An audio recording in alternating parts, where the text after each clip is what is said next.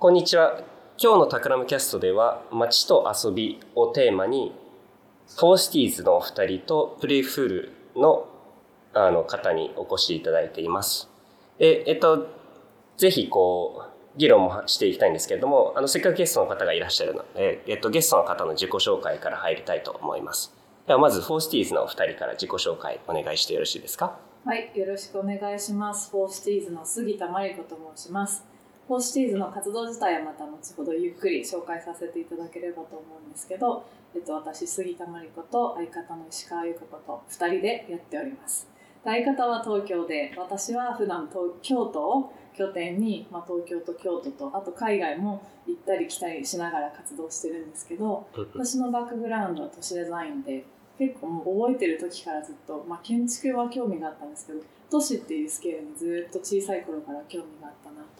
てもともとロフトワークという会社で、まあ、場作りのプロデュースだったりとかに関わっていたんですけど、まあ、独立する、えっと5年前ぐらいにしてあのいろんなところをつけ歩きながら都市に関わる、まあ、リサーチのプロジェクトだったりとか、えっと、私は結構物語都市に、ね、根付く物語っていうものに興味があるのでジャーナリズム的な活動だったりとかあと京都では Urbanist in Residence みたいな形で一軒家をこう自分たちで改修をしながら面白い人たちと一緒にこうプロジェクトを起こすようなことをしていたりします。うんはい、だこんな感じでよろしくお願いします。よろしくお願いしまお願いしす。ます。えっ、と、フォーシティーズの石川由香子と申します。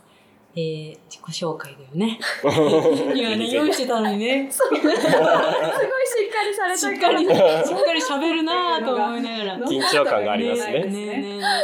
で、まあ、フォーシティーズマリコさんと今二人で今年の初めからやっているんですけど、えっ、と、私のバックグラウンドとしては都市社会学がバックグラウンドです。で、結構どっちかっていうと、その空間の中の人々が作り出す状況とか、なんでこの状況は生まれたんだろうみたいなことを空間のスケールで捉えたり、都市みたいなスケールで捉えたりみたいな。どっちかっていうと、その、振る舞いとかから、こう着、着眼点を得て、都市のスケールまで私の関心は広がっていったっていう形です。なでこれまでは結構その公共空間の利活用だったりとか、えっと、いろいろなこう人生背景の人たちと一緒に自分たちのあの暮らしを自分たちの手で作るっていうようなことをテーマにやってきました。えー都市計画とか街づくりって聞くとすごくちょっと遠いように感じるんだけどあんまり難しいことじゃないしもっと暮らしを面白くしていけばいいなっていう思いではい。この活動もやってます。なので遊びっていうテーマも大好きですし、うんうんなんか公園とかそういう不特定多数の人が自由度を持って使える空間っていうものを常になんか考えているテーマだなっていうふうに思ってるので今日楽しみです。よろしくお願いします。よろしくお願いします。お願いします。じゃあ、プレフールのさきさんもぜひ。プレイフールのさきです。えっ、と今はそのプレフールっていうその遊遊びっていうのをテーマにどうしたらあの人のクリエイティビティをなんだろう開いてあげられるのかみたいなところをあの、まあ、メインのポイントにしなくしてまいろいろものづくりをしたり YouTube をしたりしています。もともとは私は法律をやっていたり、うんその後参加型の都市計画みたいなので修士をやって、うん。その後あの藤吉さんと 同じ学校でデザインエンジニアリングをやっていました。うんうんでまあそうですね、まあ、関心ので私の関心としてはどなんだろう、まあ、法律やってた時もどうしたら人って変われるんだろうとかどうしたらその人のなんだろう本来の力っていうかなんか、どうどうやったら毎日楽しくその工夫をしながらあの人の生活だ人の生活を変えていたいけるんだろうみたいなところを考えながらやってって、まあ、ちょっとちょっとずつスケールが落ちてったって感覚、うんその法律って結構国単位だけど、参加型の組織計画は都市を単位単位にやってて、うん。それよりももっと人に近づきたいと思ってある州に行ったみたいな感じ。うーん、なるほど、なるほどそう。そうそうそうそうそう逆だったの。うんえー、面白い。みたいな感じで、うん今は、まあ、そのある種の中で遊びっていうテーマに出会って今そのなんだろうその活動をしてます。うんあのプレイフールはすごいいろんな活動いろんな角度でまず YouTuber でもあるみたいなところからそう自己紹介としては強烈なんだけども確かにそう見たよ見たよ見ましたえー、どうでした。リンク貼っとくんで YouTube もぜひ見てください、ん。で実は今この収録をすごい面白い民家のど真ん中でやってたりするわけなんですけど民家なのかな？うん。うん畳の上でやってました。ねそうですね。うん。ぜひこの場所とここで何を フォーシティーズの方がやってらっしゃるのかがはい。今日のこうメインかなと思うので、はい。ちょっとその話もぜひ聞かせてください。えっとそもそもじゃあフォーシティーズってなんだっけっていう。そうです。そうです。そこからまず。忘れてたそ説れ明をしながら、うん。うん。まあ、この場所で今何をしているのかっていう説明ができればなと思うんですけど、フォーシティーズ、まあ、うん。私たち、えっと、数年前に渋谷の街であって、うん。お互い都市に興味があったから、うんうん。まあ、仲良くしてたわけなんですよ。同い年だし。はい。うんでまあでもその当時の渋谷、まあ、いろんな場所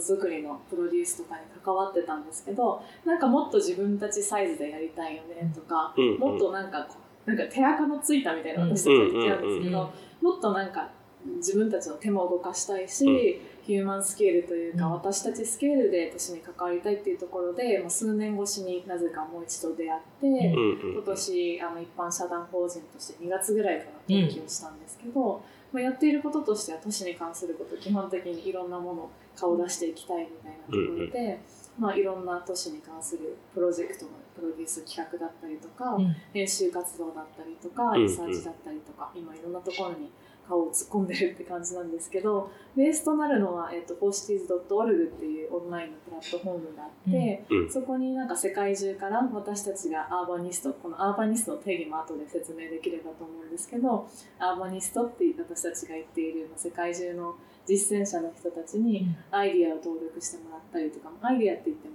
彼らのプロジェクトについて、えっと、登録してもらったりとか、うん。えっとまあえっと、自分たちのプロフィールを登録してもらってちょっとデータバンクのような感じにしていたりとか、でまあそうだね。うん。キャンペーンみたいな形で私たちがテーマドリブンでいろんなリサーチを今しようしようとしていて、それに沿った形でまあ世界中からアイディアを集めたりとかうんしていしていてそこから、まあ、あの教育プログラムみたいなところへの展開だったりとか、うん。いろんなこうローカルのまちづくりのプロジェクト課題解決のプロジェクトに、まあ、そういったこう今までは発掘できなかった海外のプレイヤーとかも含めたりとか、うん。あとは私たちこう若手の実践者みたいにどんどん、うんあのかプッシュしていきたいなと思って、うん。うんうんうん彼らを引っ張ってきたりとかうん。そういうことをあのやっていけたらいいなっていうので始めたばかりなんですけど、うん。そのオンラインのプラットフォームにもたくさんいろんなアイデアとか人が登録してもらっているっていう形です。で、うん。まあ、その一つのお披露目の場として、うん。フォーシティーズウィークっていうのを今やってるんですけど、じゃあそれの説明。できました。まあでもそのドットオルグもね、うんなんかもう始めたばっかで本当に草の根的に今広がっていってて、うん知らないうちになんか、あの、アジアにフォーカスしようみたいなこと最初言ってたんですけど、もうそれを超えて、いろんな国からコソボとかスコートとか本当にいろんなそう国そうそう。うん今、だから31、2カ国ぐらいで、まあ、アーバニストも100 130人とか結構、あれ、知らないうちに、みたいな。最初はなんかみんな、もっと登録してほしいなって言ってたけど、だんだんちょっと草の根的に、濃度の濃い人たちがなんかじわじわと今広がってっていう感じですね。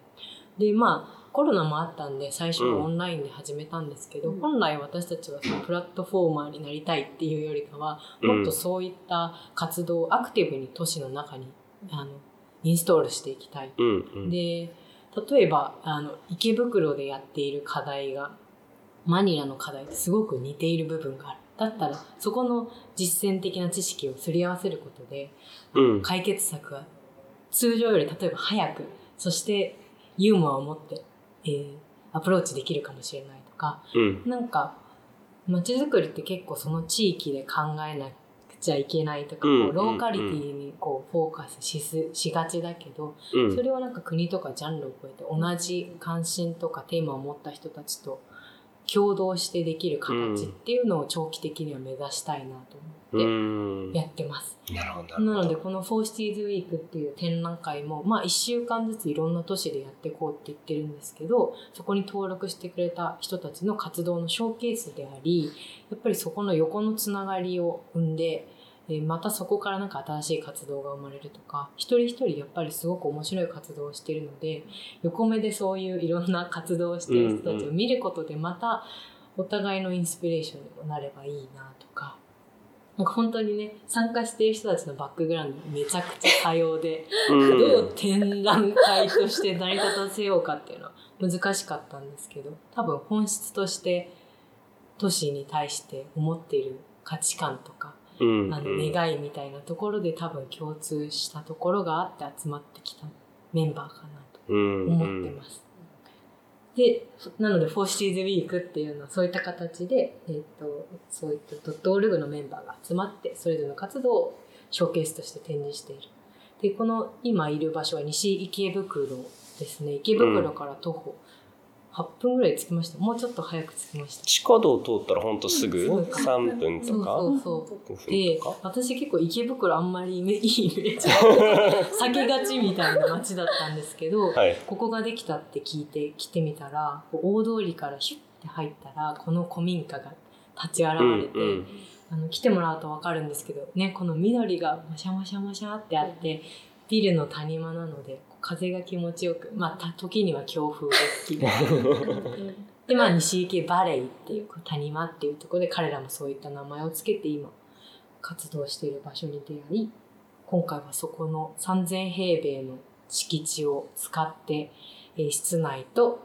屋外の道路とかまではみうん出して、うんうんえー展示をしてます。まあ展示といっても結構こう体験してもらうようなものになってるので、毎日違うし多分来る来る人の体験の仕方によっても違うんじゃないかなと思いました。うん。最初はいわゆるこうザ・ギャラリーみたいなホワイトボックス的なところも、まあ、展示だからみたいな感じで見てはいたんですけど、うん。やうんうん。っぱりなんかもっとこう動的に、うん。まあ展示とはいえ動的に何かやりたいねみたいなところだったりとか、うん。手作りで作りたいねとか、うあのんそういう思いがあって今その茶の間っていうまあ古民家、うん。リノベーションされた古民家で結構家に来たみたいな感じでうん。展示を作ってるので、うん。なんかいわゆるザ展示ザギャラリーみたいなイメージしてこられると、うん。びっくりされるかもしれない、うん。うん。っていう感じはあるかな。通りに入ってきたところからなんか落書きがたくさんあるぞみたいな状況で ああそこも展示？みたいな。で上を見上げろっていう指示があるところがあったりとかすごい面白いですようん。ねこう体験としてはすごい楽しかったですね。うん僕は実はあの来る前にうん。あ開く前に来てこうくるくるくる回ってたんですけど。そうそうそうそうそう。屋上とか道路とかね。そうですね。うんなんかなんかさっき外にガチャポンがあるんですけど、うん。さっき通勤途中のサラリーマンがサクッとガチャガチャしていってて すごいこの展示ならではだなって思って。なんか日常の中にストンっていたいなって感じがしたんで、そういったギャラリー全としたところじゃなくて生活があるところでできたのは良かった。うんうんで東京会場は10月の23日から31日まで、うん今日が3日目になるんですけど、うん。その後巡回のような形で、えー、と京都に持って行って、うん。で京都の会場も私と家なんですよ 実は。なんと。で畳の家で、はい。まあちょっとここの茶の間に雰囲気は似てるんですけど、うんうんうんまあ、そこだけじゃなくてそのそのエリア全体にはみ出して、まあ、回遊できるような形で展示をしたいなと思っていて、京都は3拠点ぐらいあのその周辺のエリア。を使ってやる予定です。うんうん真ん中に1箇所というよりもこう3つぐらいの会場。うん。哲学の道のねあたり。そうですね銀あ河あはいはいはいはい。ちょうど紅葉が綺麗なエリうん。アで。そっか。季節的にもそう。良さげそうですね。みんなこれを目指して京都遊びに来てくれるかなとかも観思って光がます。てら。確かに。ちょっとのんびりしがてらでね。うん。なんかそれこそなんかコロナでね、なかなかこう外に出たり集まったりできなかったけど、なんかやっぱりこういう場所っていいなって改めて、うん。ね、自分たちでやりながら思ってます。あのフォーシティーズのウェブサイトを見るといろんな活動が載っててすごい楽しいカタログみたいですごい楽しいですけど、うんここに来るとやっぱり実物があるというか、うんこうなんかそれこそその人の手垢がついたっていうか、うんこの人の活動のイメージみたいなのがもっとこう膨らむのが楽しいなっていう感じはうん。すごいありますよね。うん。やっぱりリアルの強さっていうのは。うんあるんだなと思います。そうですね。ちなみに今からカラーコーンが目の前に入っあの視界に入ってたりするんですけど実際展示空間としては重機もすごい工夫されてるのでそうなんですよ。それも面白いですよね。重機も一つの作品としてちょっと見てもらいたいなとは思いますね。なんか「フォーシティーズウィークって今年だけじゃなくて来年以降も何何度もやりたいなと思っていて、うんうん。で毎回毎回一から作るっていうのもいいかなと思うんですけどなんか例えば他の街でやる時とかなんか軽やかにサクサクッとやるのもいいなっていうふうに思っていて将来的に私たちだけじゃなくてなんかコラボレーター例えばインドネシアにいるコラボレーターみたいな人たちになんかこうキットを渡してそれで展示をやってもらうとかもありかなと思ってたので、うんうん今回の展示展示什器はそういったキットとして開発をしてもらっています。うん。大阪のノーアーキテクトさんにノーパンアーキテクトさんっていう建築事務所さんに作ってもらってるんですけどで、えっと、よく農村地域とかで見かけるビニールハウスのポールを支柱として、それをこう継ぎはぎしたりとかうん。いろんなものをこうエレメントを付け加えたりとかしながら展示重機としてはい。展開しています。なんで我々でレクチャーを受けて組み立て もうあの東京から京都を自分たちだけでやらなきゃいけない。解体して パッキングして送るみたいな感じになってでも自由度も高くてね、うん。この畳のし下が畳なんですけどそれが傷つかない結うんうんうん。構軽さ、それもいいな。そうだね、うん。なんか世界を旅する展示っていうのがまたお二人の思想にもすごいこう合ってて面白いなと思ったんですけれども、うん。これ以降はどこか東京東京京都を出てどこか違うところで展示予定があるんですか、まず台湾に行きたいなと思って台北で、まあ、一緒にやりたいメンバーもいて、うんうんで場所も使えそうなところも実はあるので、おー。コロナ終わり次第かなっていううん結構、うんもう予定してたところがコロナでこう閉鎖してしまったみたいなところもね、最初はあって、うん。で入国もなかなか厳しい、うんうんじゃあ来年ちょっとどこかでみたいなことを今話してて、うん。うん。なるほどなるほど、あとモロッコ。モロッコとかね。モロッコ？モロッコ楽しそうなんかロシの中とか。モロッコパターンも今。えモロッコはどこですか？フェズとか？あどこ？全然決ままってない。だ決まああいいねっていう あーでも旅する展示めちゃくちゃ夢があって面白いですね、ねそうですね。去年私たちあのおアムステルダムに一緒に滞在をしていて、うんうん。そこでなんかお土産プロジェクトみたいなのこういう各都市でやれたらいいねみたいな。お置き土産。みたいな、うんうん。でなんかまあある都市に行って旅行みたいな観光するだけじゃなくてそこ何かしらのこうプロジェクトを残していく、うん。そしてまた巡回していくっていうのはすごい私たちのスタイルにも合っているなって思っていて、うんうんまあ、それの展示バージョン旅する展示うんみうんたいなのはうんできそうって思ってる、うん。思ってます、うんまたね、うん大変かもしれない。大変だよ絶対。まあまあまあ、でも展示をやるだけでその人の関係性もそこでできたりする、うん。まあお二人とこうやって出会えたりしてるわけですし、まあなんか残すものはねものだけでもないって思うと、展示が旅してること自体にもなんか置き土産があるのかなとすごい思まあったりしますね。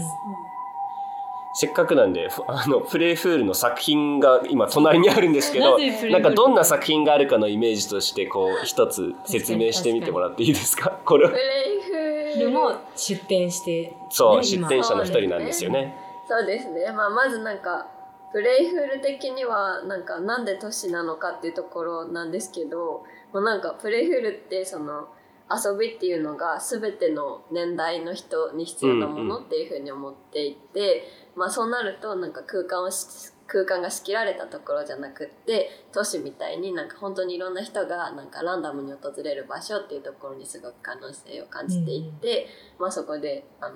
なので、まあ、今回こういうイベントがあるってことで、まあ、参加させてもらったんですけど、今回やっている実験うんうん。はなんか、なんだろう。なんかまあ遊びってすごいルールっていうのと、まあ、切っても切れない関係で、まあ、遊びってそのなんか自分でルールを作ってそのルールの中で、まあ、ちょっと遊んでみて、まあ、なんかつまんないなって思ったらルールを変えたり、うんうん。なんか壊しルールを壊してルールを新しく作って、まあ、その形を変えていくことにすごい面白みがあると思うんですけど、まあ、じゃあ都市っていう空間の中でなんかなんだろう、まあ、都市ってすごいあのルールがたくさんあるので、まあ、でもそれでもなんだろう。なんだろう。そのルールに縛られることなく、なんか生きなんか暮らしっていけるとまあ楽しくなるなってことで、まあ、なんか標識をテーマになんか自分のオリジナルの標識を作って、まあなんかこのくく期間内ではあるけど、まあ、人のなんか動きっていうのを変えてみることを楽しもうみたいなのがテーマのイベイベントなんだろうワークショップです。なんか、えっ、と、そうか、見見れないから、あれですよね。なんかアクリルを、うんその丸と三角と四角のアクリルを用意してあって、まあそこにポスカで、まあ自分なりのルールを作る。例えば、なんか、止まれっていうサインよく見ると思うんですけど、なんか踊る、踊れっていうサインをしてみたり、まあそういうのを、なんかそう、それを、まあここの、まあせっかく指導を使えるので、えっと、普段、普段はなんかこんなサインを道路につつけるなんて結構怒られそうでできないけど、うん。でもせっかく指導を使えるのでやってみようってことで、今回そういうやつやってます。うん。そうですよね、うん。このなんかエリア一帯がまあ私有地だから、うん。道路自体もすごい介入が今回ありますけど、うん僕は踊れは結構びっくりした。そうそう。だから企業の人が来た時にここにこれをくくるのは私たちでは できません。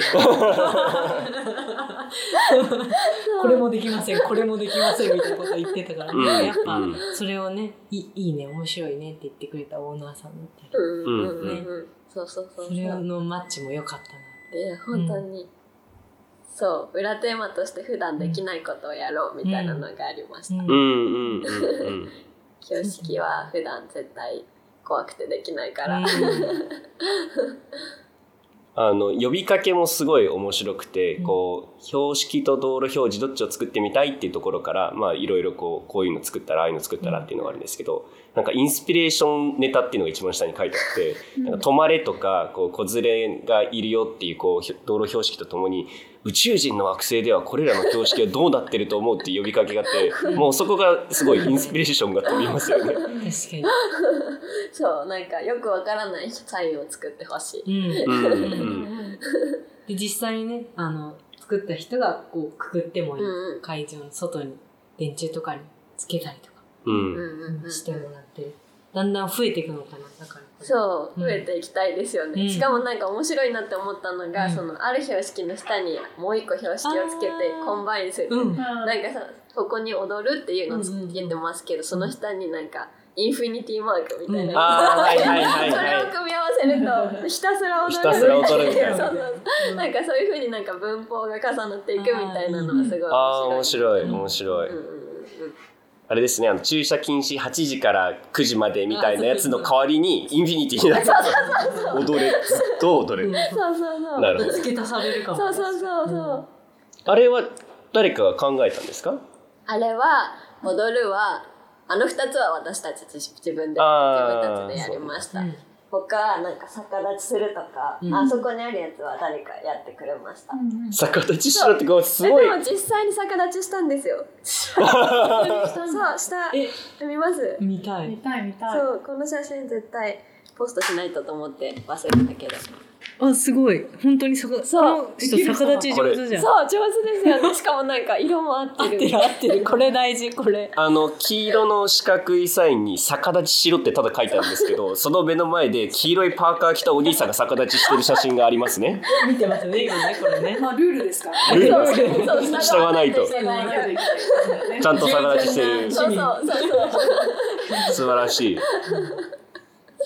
面白かった。うん。なんかその遊ぶことっていうことを考えると大体基本的にルールをブレイクする方向に行くけどなんか作ったりハックするっていうのはすごい面白いなと思いますね。うん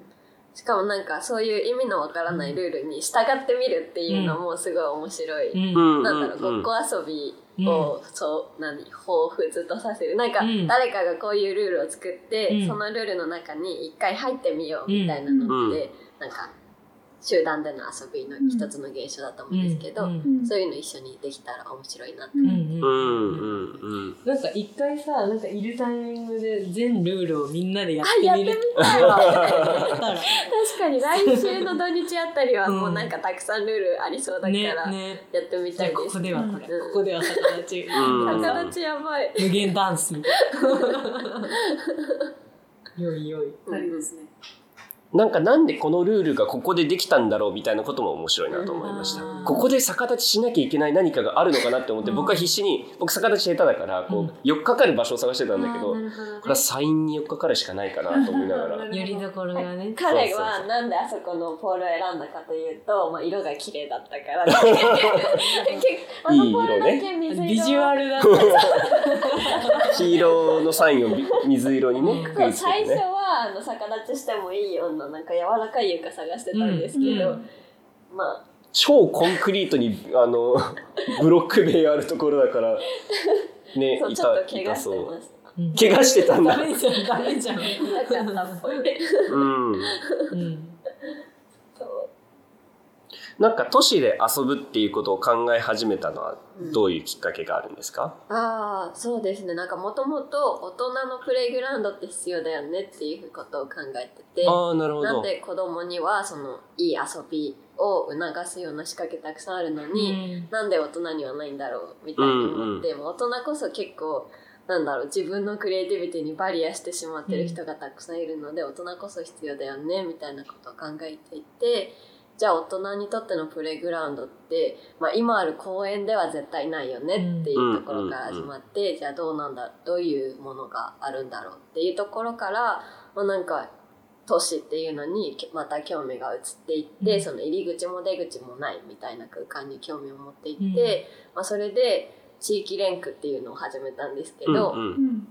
まあ、そこにここにもちょっとステッカーあるんですけど、う地域連区っていうのは、まあ、ステ地域限定の QR コードのついたステッカーで、まあ、そこにアクセスすると俳句が読める。うんうん。連句がよ、そう俳句が読めて、まあ、連句形式になれなってるのでそのなんだろう。街その同じ空間で過ごす誰か見知らぬ誰かうん。の生活が垣間見えたり、うん。まあ、そこに、まあ、インスピレーションを受けて、まあ、自分の日常を差し込んだりみたいなうんのなんですけど、そうまあ、そういうなんだろう大人だからこそその顔が見えない人同士の遊びうん。みたいなのってすごい可能性がありそうだなって思いました。うん。なんか直接的に一緒に遊ぶじゃなくて、うなんだろう間接的に遊ぶ、うん。まあでもその大人のプレイグラウンドは私たちにとってまだ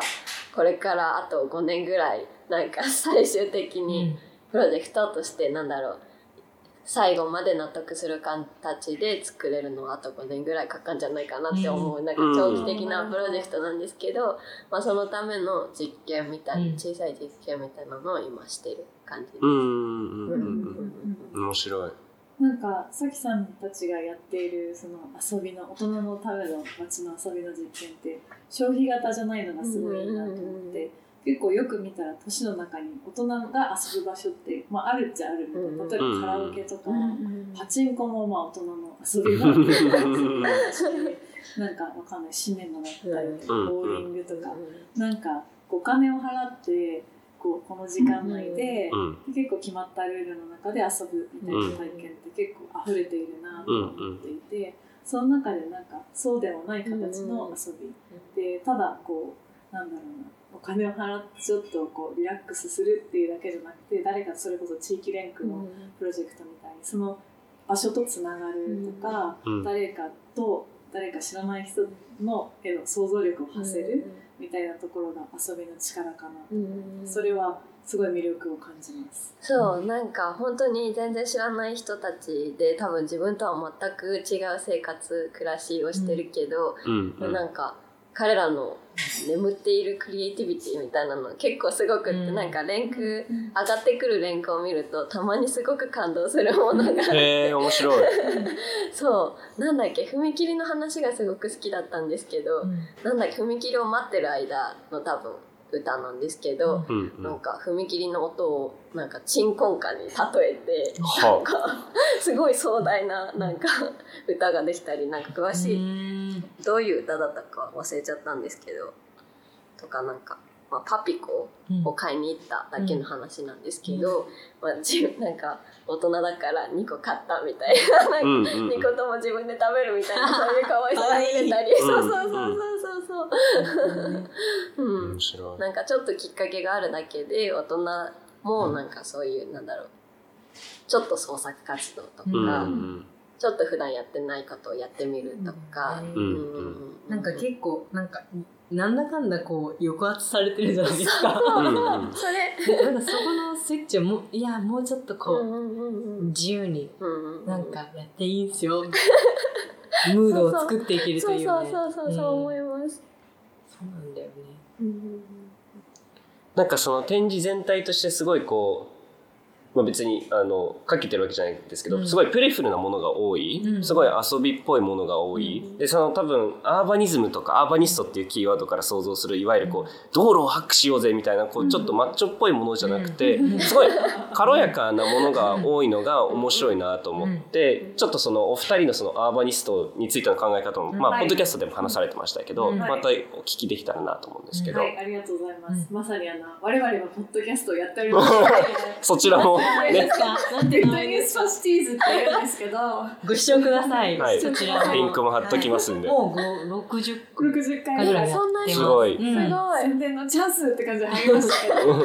いやでも本当に面白かった。ありがとうございうんます。その中でも話していて、私たち結構活動の中でアーバニストって言葉をしつこく使っていて、よく何なんですか？ってもう3日に1回ぐらい聞かれ2日に1回ぐらい聞かれるんですけど それでもしつこく使っていて、うんうんうん。で、まあ、最近あまりにも質問が多いので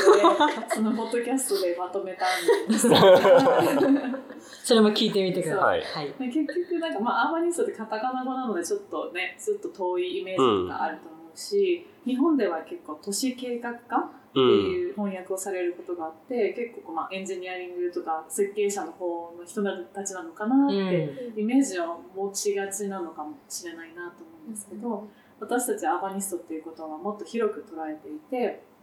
えっと、中島直人さんっていう、えっと、研究者の方がそれを私たちがこう広くと捉えていてもやもやと考えていたアーバニストっていう定義についてきちんと言葉にしてくださっていてそれも記事かとか本とかいろんなところで読めるので、ぜひ見ていただけたらなと思うんですけど私たちも彼のまあ定義にアーバニストっていうのを意見をしていて基本的には都市にこう住まうだけじゃなくて与えられた空間に住まうだけじゃなくて積極的に都市の日常を作っている人、うん。作るだけじゃ、えっと住まうだけじゃなくて作っている人っていうところでざくっと大きくアーバニストっていう言葉を捉えてます、なので別に建築の専門じゃなきゃいけないとか、なんか都市計画やってなきゃいけないとかランドスケープとかそういうわけではなくなんか道端のパン屋さんとかもし、うん。パン屋さんのだったりとかそれこそおばあちゃんたち。おばあちゃんの家の前からあのしなんか自分の植物を侵食あしてそう。どんどんね。そうそう。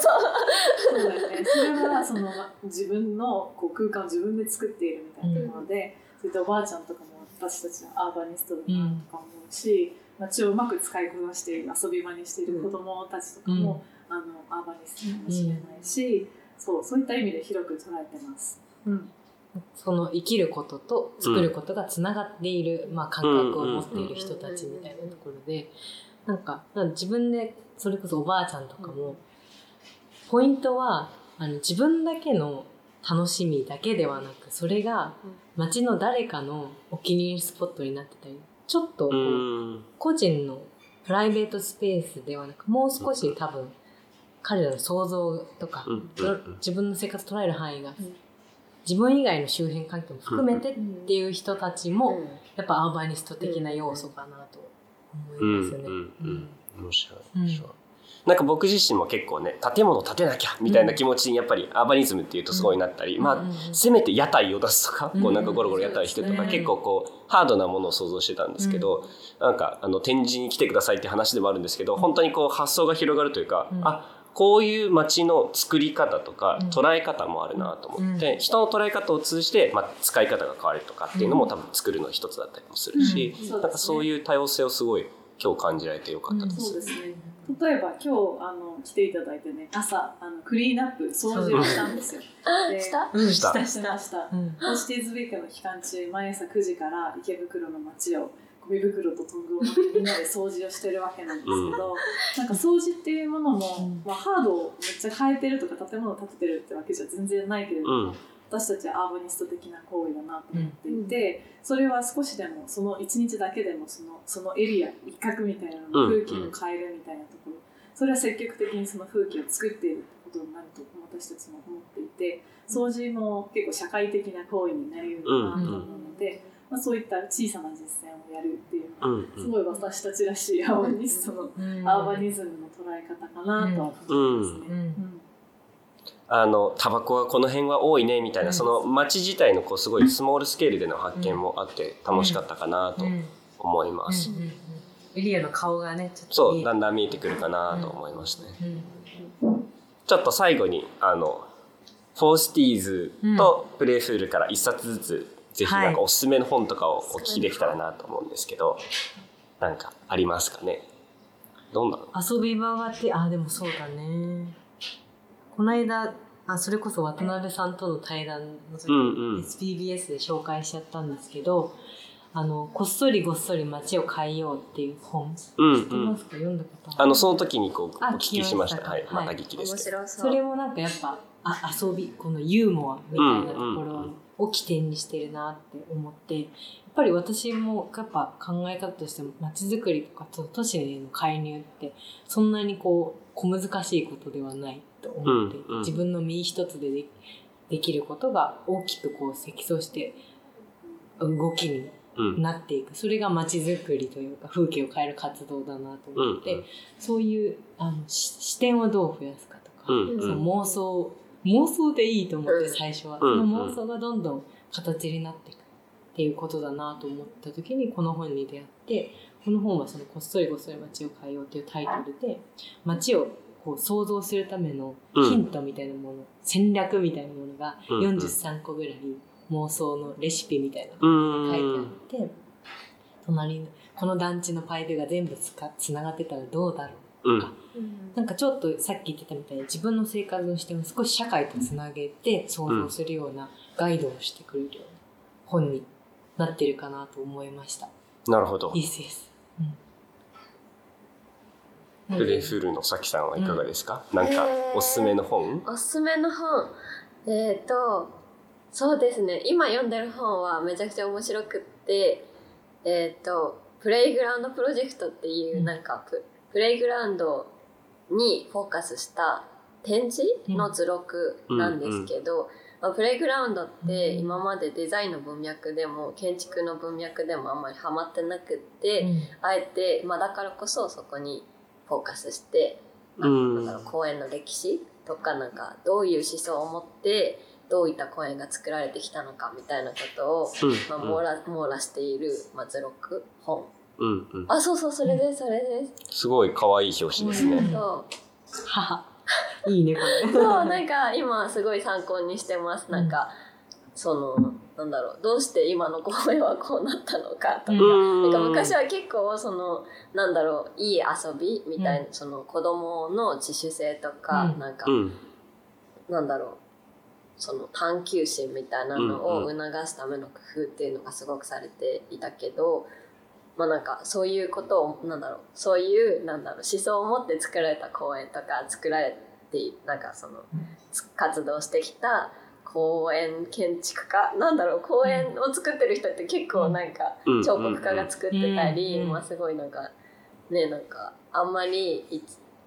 い一堂に見る一堂に見るなんなんていうの、うん一堂に会す？るそうそうそうそう一緒に見ることはあんまりなかないし知らない人もたくさんなんだろうあぶれてる人もたくさんいるから、うんうんなんかそういう意味でもすごいおすすめです。うんうん5万円するよ。え嘘えそんなアにしマゾンで5なかった。万円する。あでも確かに日本だとなんか送ってもらいました。あ、送ってもあそうそれがいいかもそう。そうそううん。ドイツ語。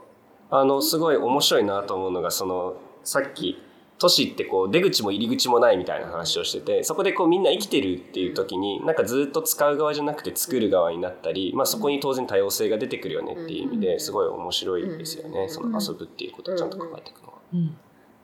全然まだ可能性あるよね。そうね、うん本当そう思う。じゃあこの展示は今週末までですよね。はい。で京都がいつからいつなんでしたっけ？11月の7日から14日です。はい。なんでなのであのどちらかの会場にお越しいただける方はぜひはい。という感じですね。うん。はい。西池袋にうんようこそ来てください。はい。じゃあそんな感じではい。今日はおしまいとさせてください。ありがとうございましたありがとうございました。